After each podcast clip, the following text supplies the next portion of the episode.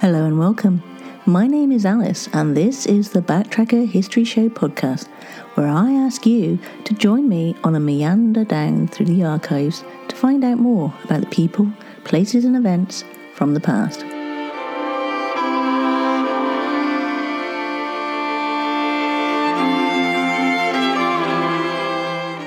Most of these podcasts have been specially edited from a Bradley Stoke radio show in Bristol, England. And one of the great things about this podcast is that I can go into more detail about each story because there are no time constraints. And it's really easy to show your support just by spreading the word, leaving reviews, and sharing with all your family and friends. It really does help. If you want to get in touch with me, with show ideas, comments, or information, you can via Twitter or Facebook by using at Backtracker UK with a capital B, capital T, and a capital UK, or emailing me at info at backtracker.co.uk. Now, on with the show.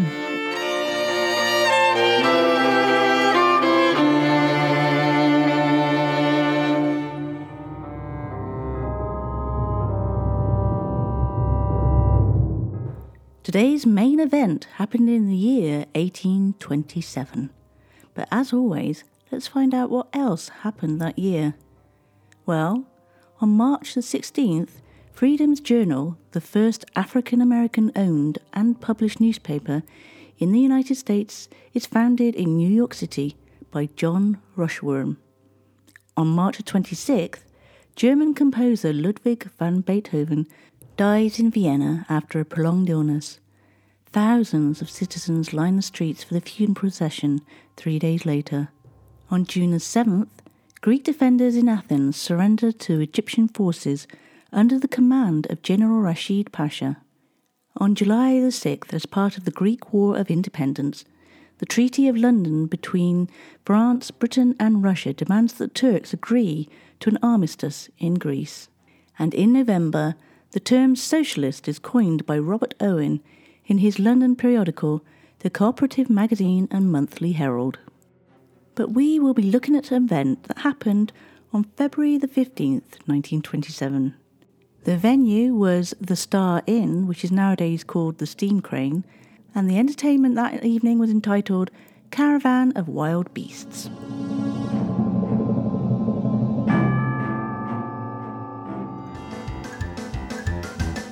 Word of the week. Prepare yourselves for this week. I give you ultra crepidarian, which means a person who will take literally any chance to share their opinions on things they truly know nothing about.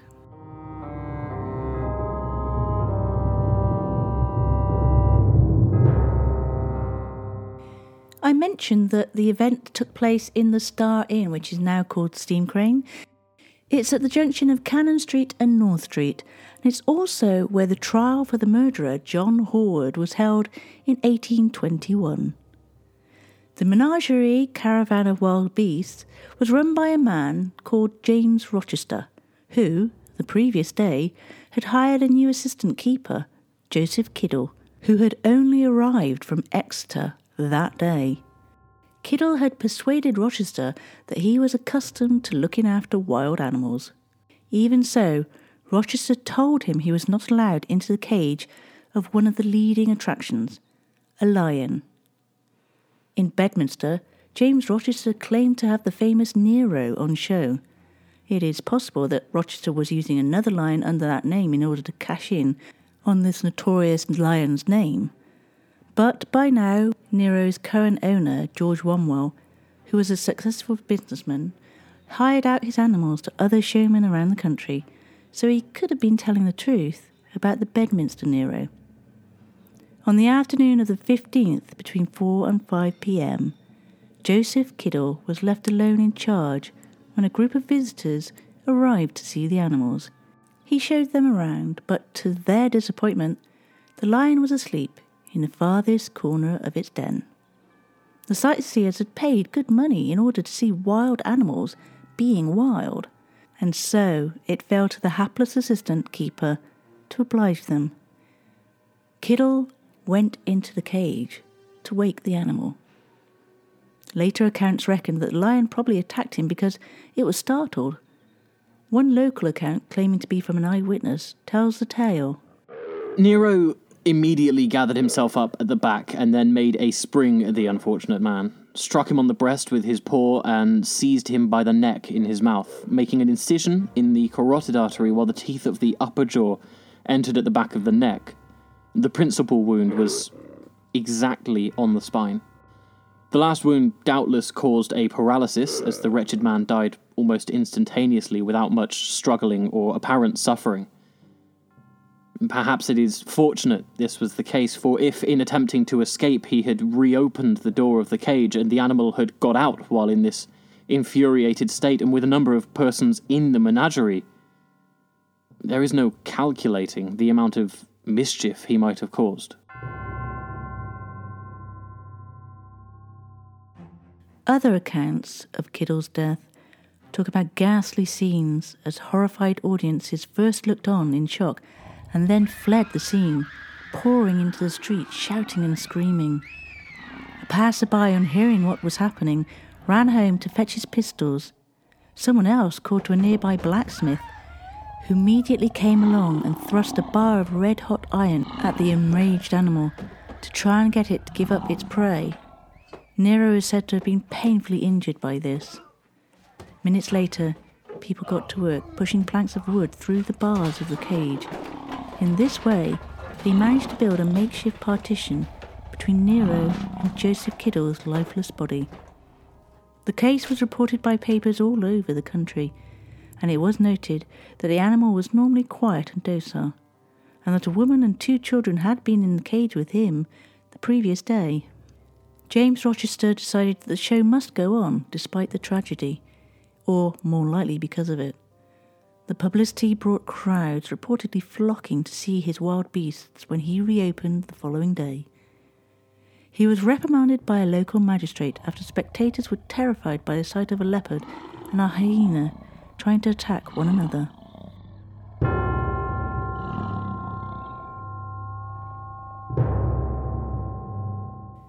On February the 20th, the Somerset coroner, Mr. Keynes of Langport, convened his inquest into death of Joseph Kiddle at the Star Inn. We don't know any of the details, but it would have been customary for the body of the deceased to be laid out on a table and show for the benefit of the jury. It's also very likely that the pub did a lot of business with members of the public crowding in to view the proceedings, as well as the corpse. The jury recorded a verdict of accidental death whether or not as a result of the incident, James Rochester, who gave his address as The Grove, Bristol, went out of business. He may even have spent time in Bristol's Newgate prison for debt. What George Wombwell thought of the injuries inflicted on Nero by the blacksmith's red hot poker is unknown, though the case prompted newspapers locally and elsewhere in the country to express revulsion at the cruelty inflicted on animals by menageries and circuses. You see, even then, animal rights was an issue. At the beginning of July, James Rochester appeared before the Insolvent Debtors Court at the Guildhall, where he explained that he had hired the menagerie from Wombwell in return for an annual payment of £350. He had now returned the animals to their owner and so was discharged. Nero ended his days at the Zoological Gardens in Regent's Park, London, where he died at the age of 22 on the 9th of July 1836.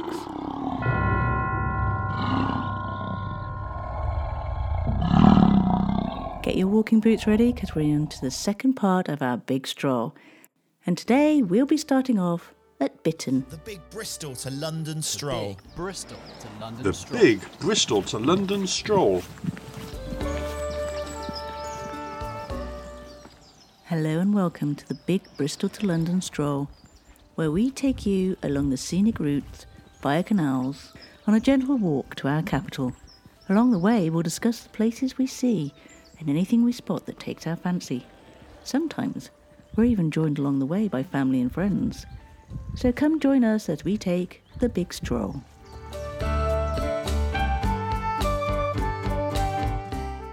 The idea for this walk came from my husband, who thought, after spending our lockdown walking around our local area in circles, we could use our newfound fitness and love of the outdoors to do something a little more ambitious. So now we try and do a section of the walk each week, taking in the sights, sounds, and sometimes the food on our big walk to London. And as a little extra, we'll be raising money for a local charity. And this week's walk starts in Bitton.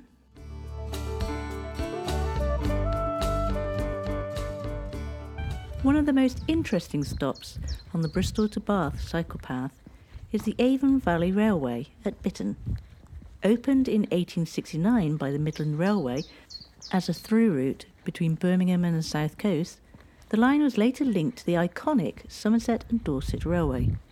Closed under the Beeching Acts of the 1960s, the Avon Valley Railway was preserved by an enthusiastic group of volunteers. Now, three miles of track have been relaid, locomotives and carriages restored, and the sound of steam can once again be heard along the Avon Valley. It's a very family orientated place. When my eldest was small, we took him to one of the Thomas the Tank Engine days so he could see Thomas going up and down the line. They hold birthday parties, murder mysteries, and loads of other events, such as the upcoming Teddy Bears Picnic, where, if you bring a teddy with you, you get to ride on the train for free. This whole place is a charity and is run by very enthusiastic volunteers, but nothing beats the atmosphere and excitement when a steam train starts off down the track. It's absolutely wonderful.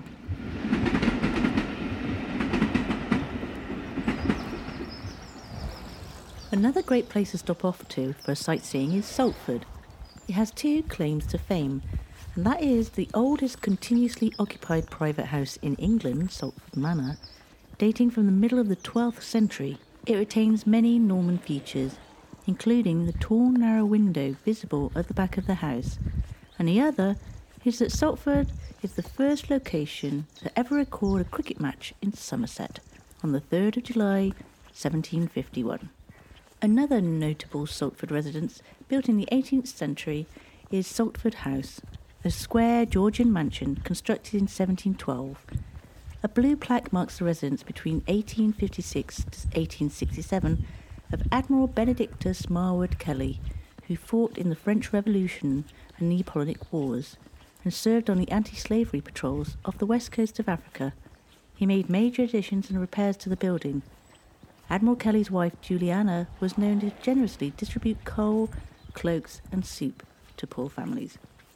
And apart from the very, very nice pubs, another place to, adjacent to Saltford House is the Tunnel House, built in 1744. It is a Georgian three story building famed for being purchased by none other than Isambard Kingdom Brunel, who built a tunnel underneath between 1836 and 1838 for his GWR London to Bristol line.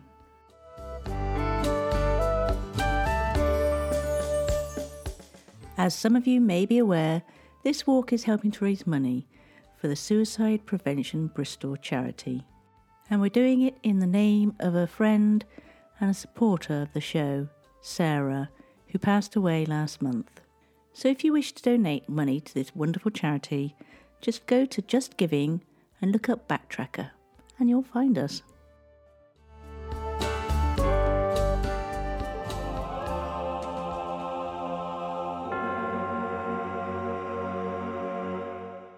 I've mentioned the name George Wombwell several times, so I'll tell you a bit more about him. He was born on the 24th December 1777 at Wendon Lofts, Essex. He moved to London and in 1804 had a business as a cobbler in Soho. At about this time, Wombwell purchased two boa constrictors from a South African sailor at the docks and toured the local inns with the two snakes in a box, where people would pay him a penny to view the reptiles. Within two weeks, he had recouped his original investment. His success encouraged him to build up what became the largest travelling menagerie in Britain. Success encouraged Wombwell to make further speculations. He bought animals from the local docks and built up a collection of exotic species including lions, zebras, and ostriches. In 1810, he founded Wombwell's Travelling Menagerie, an entourage consisting of ten carriages of beasts which visited the county fairs of Britain.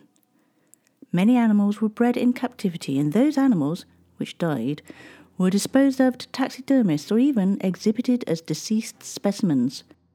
The lion named Nero was a national celebrity. At Warwick in 1825, George Wombwell had organised a fight between Nero and a pack of bulldogs for the entertainment of paying spectators. Nero was famously docile and refused to fight back. The fights were arranged in collaboration with dog dealers Ben White and Bill George. The cage measured a mere 15 feet square and 10 feet high, with an elevated floor 6 feet from the ground, and the bars were wide enough apart for the dogs to escape if things got too much for them. The first round lasted 11 minutes and the second less than five. From the beginning of the contest to the end, the lion was merely a sufferer. He never struck a blow in anger. The crowds were disappointed at Nero's pacifism, and Wombwell, as an accomplished showman, organised a second fight, where the dogs attacked another, more ferocious lion. This one was named Wallace, who was allegedly the first lion to be bred in captivity in England, having been born in Edinburgh in 1819. Wallace didn't disappoint and enthusiastically set about tearing the dogs to pieces.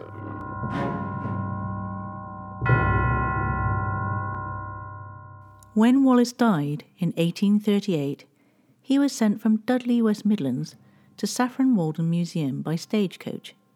He had been stuffed with wood shavings on a wood and wire frame, then mounted with his front paw on the figure of a dog. There's another rather famous Wombwell story which concerns Bartholomew Fair in London, when his elephant died. A rival at the same event put up a notice advertising the only live elephant at the fair. Wombwell responded with a notice advertising the only dead elephant at the fair, which proved far more popular as the public flocked to see and poke the dead animal. Wombwell became a favourite of the royal court and appeared several times before Queen Victoria. He was once sent for by Prince Albert to solve a problem of the prince's sick dogs. Wombwell noticed that their water source was contaminated and a fresh supply would immediately restore them to health. When asked by the prince what he would like as a reward, Wombwell famously responded, What can you give to a man who has everything? Albert presented him with an oak coffin, which Wombwell exhibited as a sideshow, charging a supplementary fee. George Wombwell was used to tragedy in his life. On the 12th of June, 1849, aged 25, the Coventry Great Fair saw the sad death of William Wombwell. He was George's nephew and employed as the lion keeper at his menagerie in Coventry. Wombwell described the accident at the inquest. I saw the accident, which occurred last Sunday afternoon, between three and four o'clock. He was sitting on some straw in the booth when we heard the elephants fighting. Only myself and another man, besides the deceased, were there.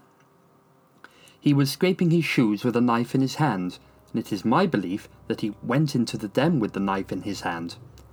There were two male elephants, one was larger than the other, and both are in the same den. I believe he went to prick him with the knife, as keepers sometimes do. When I heard him knocked down, and the elephant has taken his knife from him and crushed it to pieces. The elephant had got him up in the corner of the den and was boring at him with his tusks, and I cried out immediately, For God's sake, come, for he's killing William. And deceased at the same time was crying for help. The young man and I got a ladder which had spikes at the bottom, put it into the den, and poked the elephant with it so as to get him away. From the time that the deceased went into the den till we got him away, it was not more than three minutes. He could just walk out, but I saw he was bleeding very much, and we were obliged to carry him immediately. It was usually a very quiet and tractable creature, and walked last year in the procession at Coventry. It has also performed at Astley's. It is nearly seven feet high.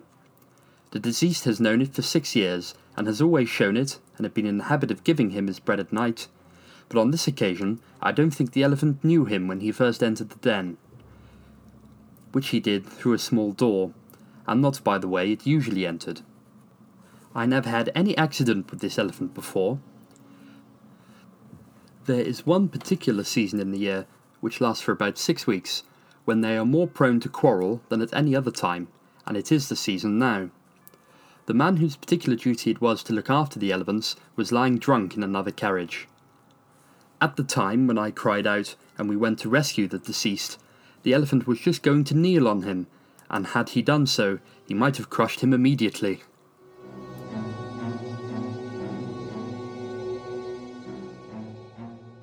When Wombwell died on November the 16th, 1850, the Times newspaper carried his obituary saying that he had made a massive contribution to the study of natural history. He is buried in Highgate Cemetery, Swains Lane, London.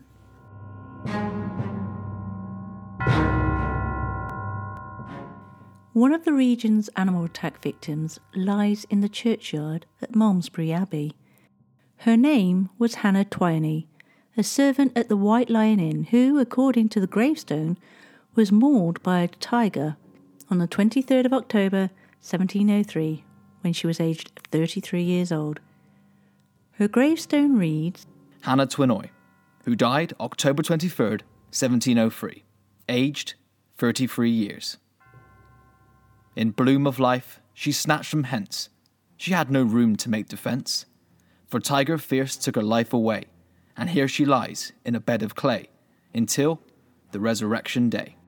Local legend has it that a travelling menagerie was staying in the pub's yard and she enjoyed teasing the animal, even though the keeper repeatedly told her to stop and warned her of the dangers. The tiger got so annoyed that it broke free and attacked her by catching hold of her gown and tearing her to pieces.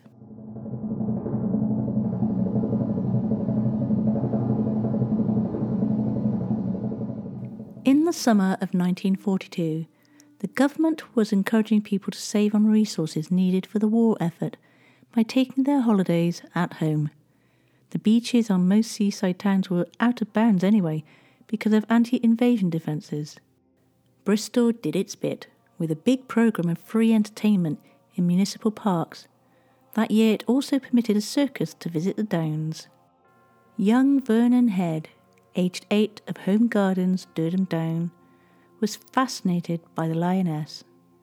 Professor J. Popji and his wife later testified that one or other of them watched over the animal at all times when the circus was camped on the Downs, and that they had frustrated four attempts by the boy to get close to Limo the lion. The boy was, frankly, a pest, says Popji, adding that he had threatened him with a hiding if he persisted in trying to break in. At 10 a.m. on Saturday the 1st, Vernon Head succeeded in his bid to reach Limo. Popji later said, Now, my wife was coming out to relieve me when I heard this yell, and I saw the lioness with her paws round the boy and her jaws locked on him. We rushed to the lioness, and I finally got her to release the boy, but the thing was, it took some doing. The trick was to poke your fingers up the nostrils of the lion with one hand whilst trying to really open up the jaws with the other. But like I said, it took some doing. The boy had sustained severe neck injuries, and Popchi gave first aid until St. John's ambulance men arrived and took him to the BRI. Sadly, Vernon died of meningitis as a result of an infected wound 29 days later. We've not been able to eat or sleep since this happened. Popchi told the inquest. It was the most dreadful thing seeing that little boy just lying there. He told the inquest that Limo was very docile, that he never used the whip on her, and he could not say for sure why she attacked the boy. He said that it might have been because she disliked small boys, because they were usually the ones taunting her and throwing things at her through the bars of her cage. The jury's verdict was that Vernon Head died from injuries received when he was accidentally mauled by the lioness. A foreman said they also wished to record their appreciation of the prompt manner in which the owner tackled the lioness and released the boy. The following year, the council officially ruled that no lions would be permitted in any of the city's holidays at home events.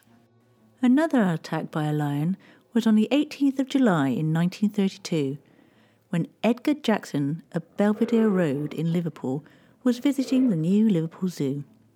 He was walking past the lion cage when the animal seized him by the arm and pulled him towards the cage.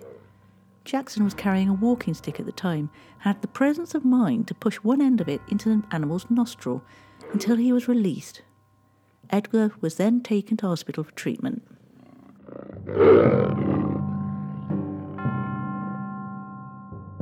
And the last one happened on Good Friday in 1932 when Captain Thomas Purchase, during a performance in front of an audience of over 200 people and with his 19 year old daughter, Rosie, were in the middle of their act in the lion cage with a young lion who also happened to be called Nero.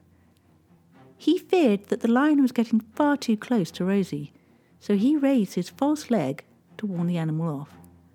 It was then that the lion turned on the captain and pulled the leg away, then gripped Captain Purchase by the neck and bit his back and leg. Rosie luckily managed to escape.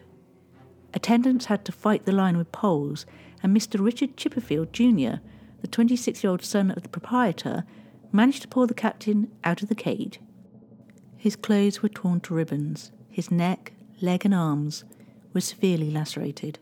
Rosie went with her father to the hospital, but later returned to the circus to continue performing with the lion. Captain Purchase passed away from his wounds on the 13th of April 1932. An inquest returned a verdict of accidental death, and Thomas was buried at Hounslow Cemetery on the 18th of April 1932.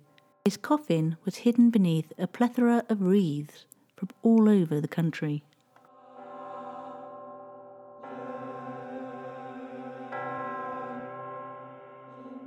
Hello, everybody. How you doing today? My name is Michael Rocco. My name is Raf Stitt. And who are we, Raf? We are the host of Straight to DVD. We are a film review Joker memeing podcast. That's who we are. Hell yeah, that's what we do. This is who we are. This is what we do. Come listen to us. You can find us on Instagram at straight to DVD pod. That's the number two. You can also find us on Apple Music and Spotify. Where else can they find us, Raf? They can find us wherever they find podcasts, wherever you listen, whether it's, like you said, Apple, Spotify, maybe Google Play, Twitter. Uh, they can find us on Twitter.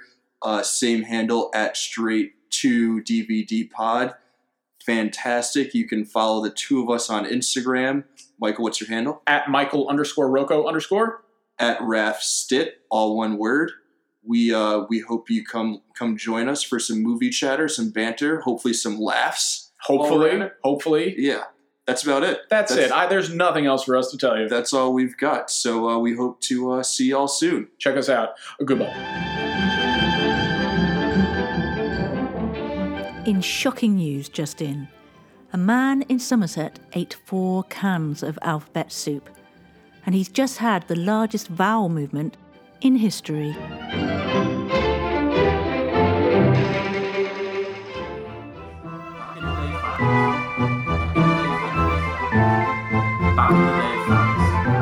Back in the day, facts.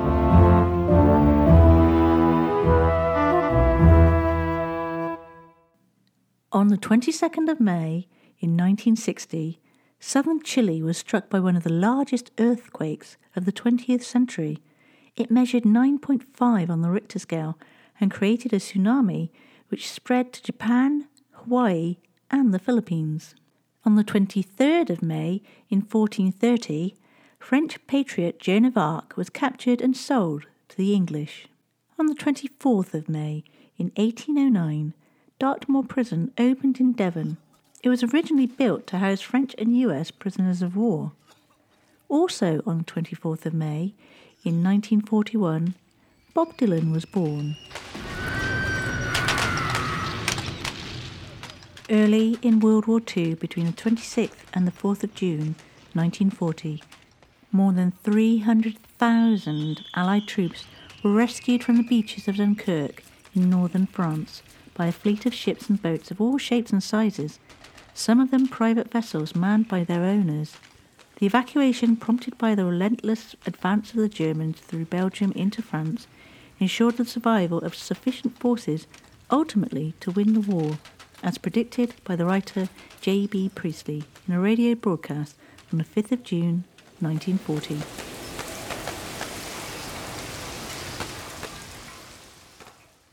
On the 27th of May US feminist Amelia Jenks Bloomer was born in 1818. A champion of women's rights and the temperance movement, she's mainly remembered for giving her name to underwear, her married surname being the origin of the word bloomers, which came to denote baggy, long legged women's knickers.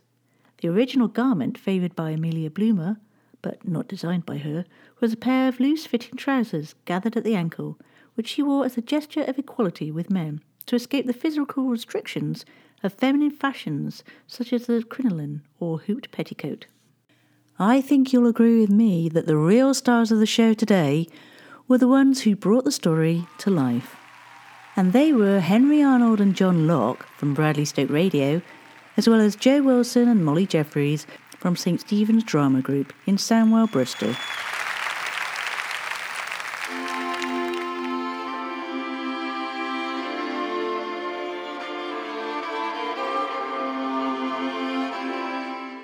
You have been listening to me, Alice, on the Backtracker History Show.